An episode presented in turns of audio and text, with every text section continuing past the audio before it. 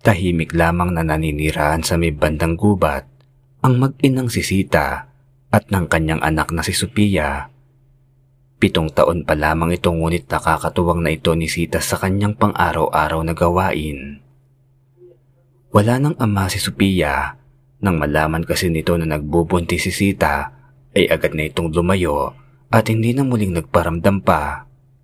Pero gayon pa man, Binuhay at pinalaki pa rin ng maayos ni Sita ang kanyang anak. Hindi niya ito kailanman sinisisi o kinamumuhian dahil lamang sa pagkawala ng kanyang dating nobyo. Bagkus ay minahal at tinanggap niya ito ng buong buo.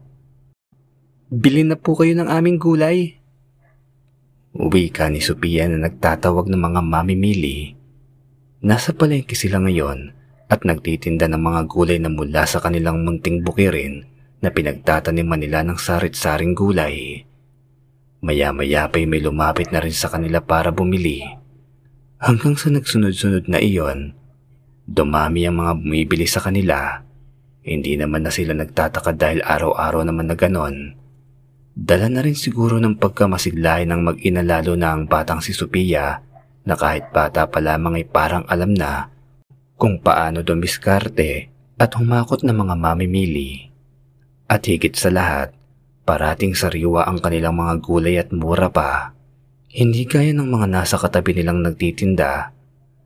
Kahit na mga lantan ay tinitinda pa rin, kaya hindi talaga maiiwasan na sa mag-ina bibili yung mga tao. Hanggang sa hindi na nakatiis ang mga katabing tindahan nila, nang hapon ding yon, nag-aayos na ng mga gamit ang mag-iina para makauwi na. Pero pinuntahan sila ng tatlong magkukumare na kapwa niya rin nagtitinda ng mga gulay. Hoy, ikaw babae, ano bang problema mo ha? Ano bang mga pinaglalagay mo dyan sa mga paninda mo at halos lahat sa'yo na bumibili ha? Pati yung mga dati naming suki. Nawala na't lumipat din sa'yo. Siguro may nalalagay kang kayo mo dyan sa mga gulay mo no? Sambit ng isang ali na may masamang tingin pa sa dalagang ina. Hindi ko po yun intensyon. Naghahanap buhay lang din po ako para sa aking mga anak o sa aking anak po. Huwag yun naman po sanang bigyan ng mali siya yon. Sagot ni Sita na nagpatigil saglit nang dumating ang tatlong ali. At bakit hindi ha? Eh simula nang dumating ka dito na wala na kami nakita dahil halos puro na lamang sa'yo. Uwi ka din ng isa pang ali.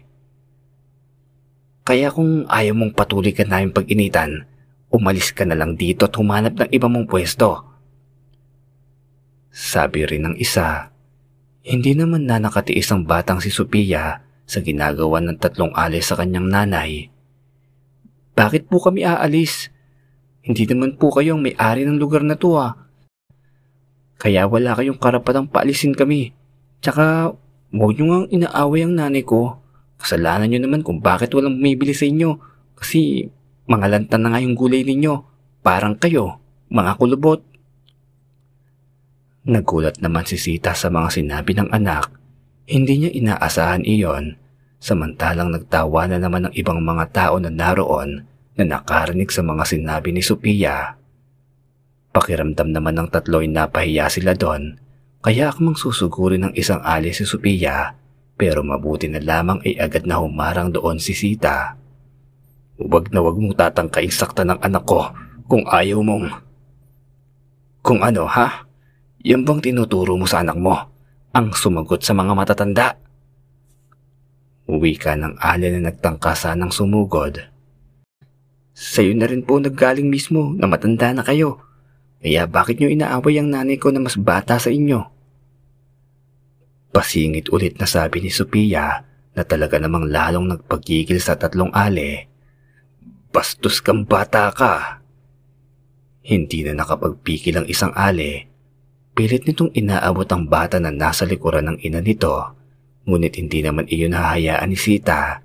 At dahil sa kagustuhan niyang maprotektahan ng anak, ay hindi sinasadyang naitulak niya ang ale.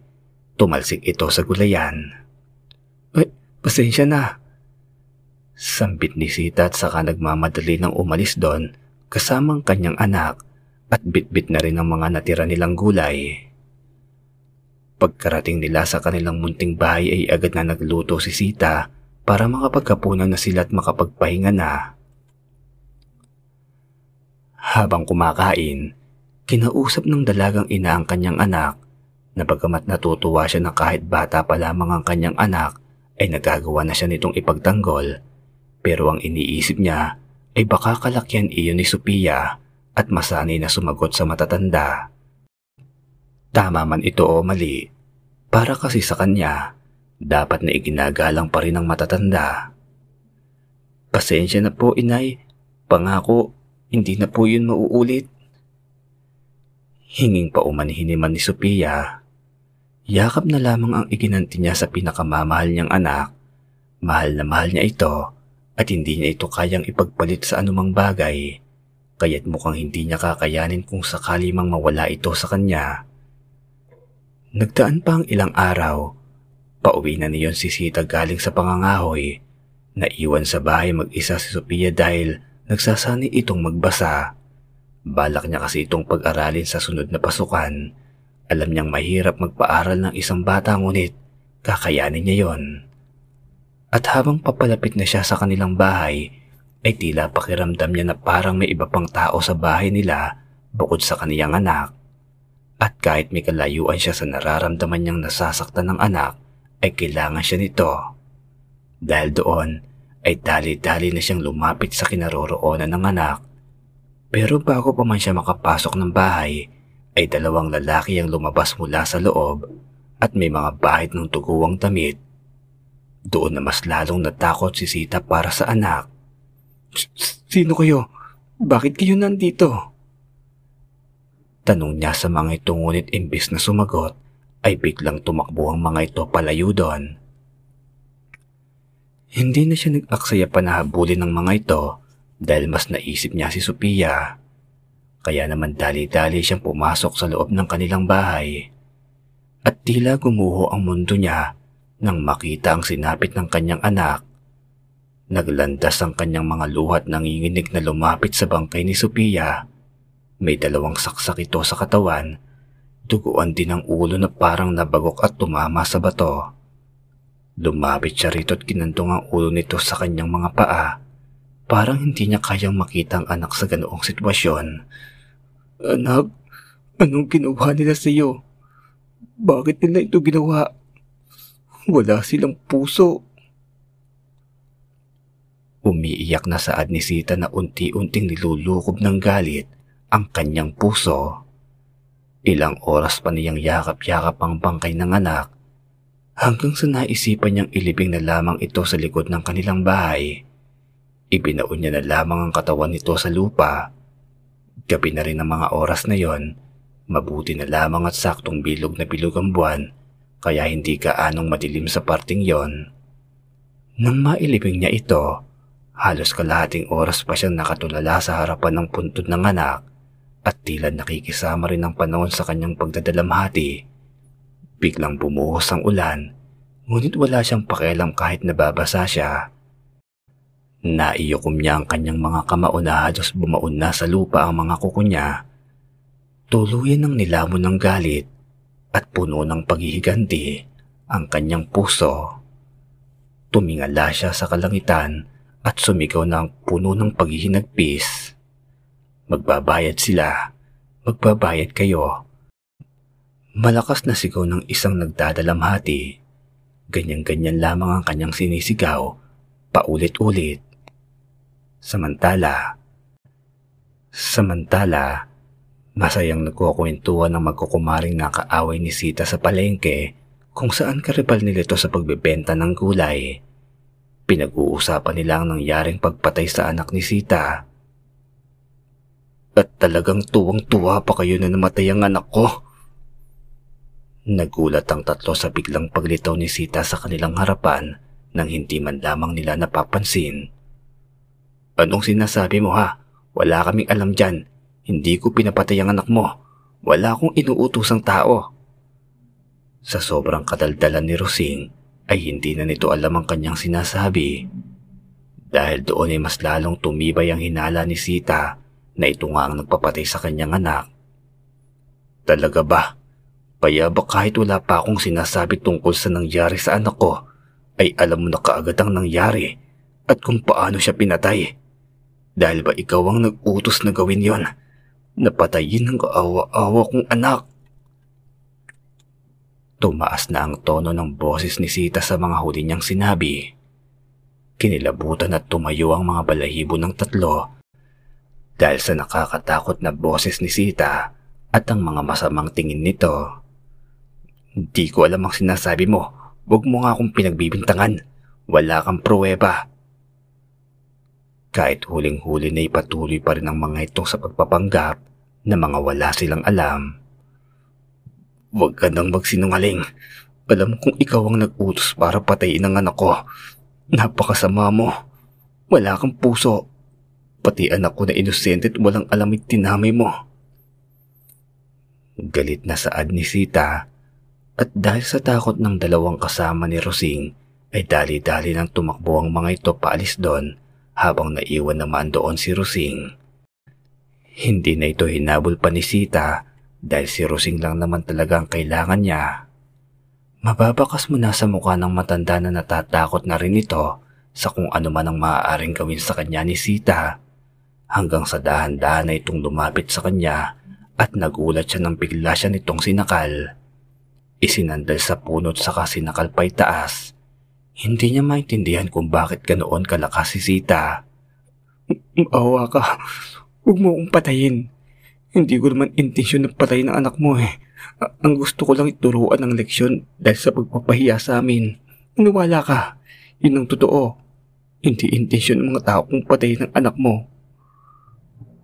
Nauutal-utal pang saad ni Aling Rosing na halos malagutan na ng hininga. Intensyon niyo man o hindi, Namatay at pinatay niyo pa rin ang anak ko. Kaya ngayon, sabihin mo sa akin, nasaan ang dalawang lalaking inutusan mo? Mariing sabi pa ni Sita. Sabihin mo kung ayaw mo ngayon pa lang, ay tuluyan na kita. Muling tanong niya na mas hinigpitan pa ang pagkakasakal sa ale. Magsasalita na sana si Rosie ngunit narinig ni Sita na may paparating na mga tao. Marahil ay nagsumbong ang dalawang kasama ni Rosing. Hindi pa tayo tapos. Babalikan kita. Uwi ka ni Sita at saka binitawan ng leeg ni Rosing. Bumagsak ang matanda na hinang-hinan at pagkuway na wala ng malay. Nandun! Habulin niyo si Sita! Habulin yung impaktang yon! Uwi ka ng kumare ni Rosing at saka nagpatulong sa ilang lalaki na kasama nila na buhatin si Rosing para maiuwit makapagpahinga na. Nawalan lamang ito ng malay kaya hindi sila gaanong nag-alala at saka gastos pa kung dadalhin ito sa pagamutan. Dinala nga ng mga ito si Rosing sa bahay nito. Kinabukasan din niyon, dumating ang anak na lalaki ni Rosing na galing pa sa Manila Nagulat nga ito nang makita ang inang nakahiga na parabang nanghihina. Ikinuwento naman nila ang nangyari kung bakit nasa ganoong sitwasyon ng kanyang ina. Maliban lamang sa dahilan kung bakit iyon nangyari. Nagulat naman si Miguel na anak ni Rosing nang marinig ang pangalang Sita. Kapangalan kasi nito ang pangalan ng dati niyang nobya na Sita. Magandang pangalan. At base sa paglalarawan ni Rosing sa kung anumang itsura ni Sita, ay katulad rin ang itsura ng kanyang dating kasintahan. Kaya naman, agad-agad niyang tinanong kung saan ba ito matatagpuan ngunit umaling lamang ang magkumare. Isang gabi, kalagitnaan na ng gabi, mahimbing na natutulog ang lahat, ngunit nabasag ang katahimikan ng bahay ni Narosing dahil sa biglang pagkalampag ng kanilang bubong. Nagising ang matanda't maging si Miguel. Maya-maya pa'y napasigaw si Rosing dahil sa biglang pagsulpot ni Sita sa kanyang kwarto na tumaan sa bintana. Bahagyang bahagag ang buhok nito at may mga nakakatakot na tingin. Diyos ko, anak, tulungan mo ako. Sigaw ni Rosing na halos himatay na sa takot kahit na sabihing si Sita lamang yon. Naghinala na tuloy siya na baka nga hindi talaga pangkaraniwang tao ang babae na nasa kanyang harapan. Ikaw na lang ang kulang. Nailigpit ko na ang dalawang lalaking inutusan mo. Ito nga sila oh. Nakangising saat ni Sita at itinapon sa harapan ng matanda ang putol na ulo ng dalawang lalaki. Nakita niya kasi ito na naglalakad sa daan at mabilis niya itong nakilala. Hinding-hindi niya malilimutan ang mukha ng dalawang yon. Lubayan mo ako. Maawa ka sa akin. Wala na akong awa. Mula nang patayin niyo ang anak ko. Hindi ko nga gusto yon. Wala akong pake. Galit na saad ni Sita. Ilang saglit pa'y dumating na si Miguel. Kagad nitong nilapitan ng ina. Ngunit pumilog ang kanyang mga mata nang makitang ang babaeng nasa kanyang harapan. Sita? Gulat na usal niya. Ngunit ang mukha ni Sita ay walang nagbago na parang hindi na siya nagulat nang makita ang dating nobyo na ama ng kanyang namatay na anak. Bakit mo to ginagawa? Anong kasalanan sa iyo ng inay? Saad pa ni Miguel. Bakit ko ginagawa? Dahil pinatay niya ang anak ko. Pinatay niya ang anak mo. Ang anak natin. Nagbabadya na naman pumatak ang mga luha ni Sita nang maalala na naman ang nangyari sa anak. Gulat na gulat naman ang mag-ina, lalo na si Aling Rosing. Bukod sa magkakilala pa lang dalawa, ay may anak pa pala ang mga ito. Kung ganun, apo ko si Sophia. Hindi makapaniwala si Rosing na nagsimulang magsisi. Ang tanong ko muna ang sagutin nyo. Inay, totoo bang ginawa nyo yon? Tanong ng binata na humarap sa ina, subalit umiiyak lamang ang matanda at saka tumango. Hindi makapaniwala ang binata maging siya'y hindi rin maiwasang magalit sa ina dahil sa ginawa nito. Pero gayon pa man, ina at ina niya pa rin ito. Galit man siya ngunit mas matimbang ang pagmamahal niya sa ina. Kaya naman siya na lamang ang kumausap kay Sita. Ako nang humihingi ng tawad sa ginawa ng inay. Nakikiusap ako. Huwag kang kumanti sa ganitong paraan. Hayaan mo ang Diyos ang magparusa sa nagawa ng inay. Kaya pakiusap, itigil mo na to. Nakikiusap na saad ni Miguel na sinusubukang palambutin ang puso ng dating nobya. Subalit na natiling matigas si Sita. Buhay ng anak ko ang kinuha niya, kaya buhay niya rin ang kukunin ko. Umalis ka riyan. Kung ayaw mong pati ikaw ay isama ko sa libing ng iyong ina. Mariing saad ni Sita Ngunit hindi nagpatinag doon si Miguel. Nanatili rin siyang nasa harapan ng ina't pinoprotekta nito mula kay Sita. Dahil naman doon ay napilitan na lamang si Sita na idamay na rin pati ang kanyang dating nobyo. Humaba at tumulis ang kanyang mga kuko at anumang oras ay handa niya itong ibaon sa mag-ina. Galit niyang sinugod ang mag-ina. Wala na siyang pakialam kahit na madami pa si Miguel. Ngunit napahinto siya sa akwang pagsugod ng marinig ang boses ng pinakamamahal niyang anak. Nakita niya rin na nasa may bandang gilid ito ng ama nitong si Miguel. Tama na po inay, itigil niyo na ito. Hindi po ba sinabi niyo sa akin no na huwag akong gaganti sa mga nakakaaway ko kasi masama yun? Kaya inay, sana ikaw din po. Tanggapin niyo na po na wala na ako Saka lang po ako matatahimik kapag nangyari na yon. Mahal kita, inay. Saad ng kaluluwa ng kanyang anak, ilang saglit pa'y unti-unti na itong naglaho. Napaluhod si Sita habang bumubuho sa mga luha. Nagawa niya lang naman ang mga yon dahil sa paghihinagpis, sa galit, at sa labis na pagmamahal niya kay Sophia. Nilapitan siya ni Miguel at niyakap ito at sabay na humingi ng tawad dito sa ginawa niyang pag-iwan rito ng walang paalam. Gulong-gulo kasi ang isipan niya noon kaya hindi siya nakapagdesisyon ng maayos. Ngunit ngayon ay handa na siya kung papayag muli si Sita na magsimula silang muli. Hindi pa rin naman nawawala ang pagmamahal niya rito. Magkasamang tinalo ng mag-asawa ang puntod ng kanilang anak na si Sophia at binigyan rin nila ito ng maganda't maayos na libing. Ilang linggo na rin wala nang namatay si Aling Rosing dahil sa labis na kalungkutan at pagsisisi sa ginawa niya sa kanyang apo. At oo, si Miguel at si Sita ay muling nagkabalikan at ngayon ay mag-asawa na muli sila. Tanggap naman ni Miguel ng buong buo ang tunay na pagkatao ni Sita at isa itong aswang o kung tawagin ay abwak. Ngayon ay mayroon na silang dalawang anak, parehong babae at pinangalanan nila itong Sophie at Pia na kinuha nila sa pangalang Sophia. Hanggang dito na lamang po ang kwentong ito. Maraming maraming salamat po sa inyo. Kung nagustuhan nyo po, pakilike naman po yung video at mag-comment na rin po kayo. Maraming maraming salamat.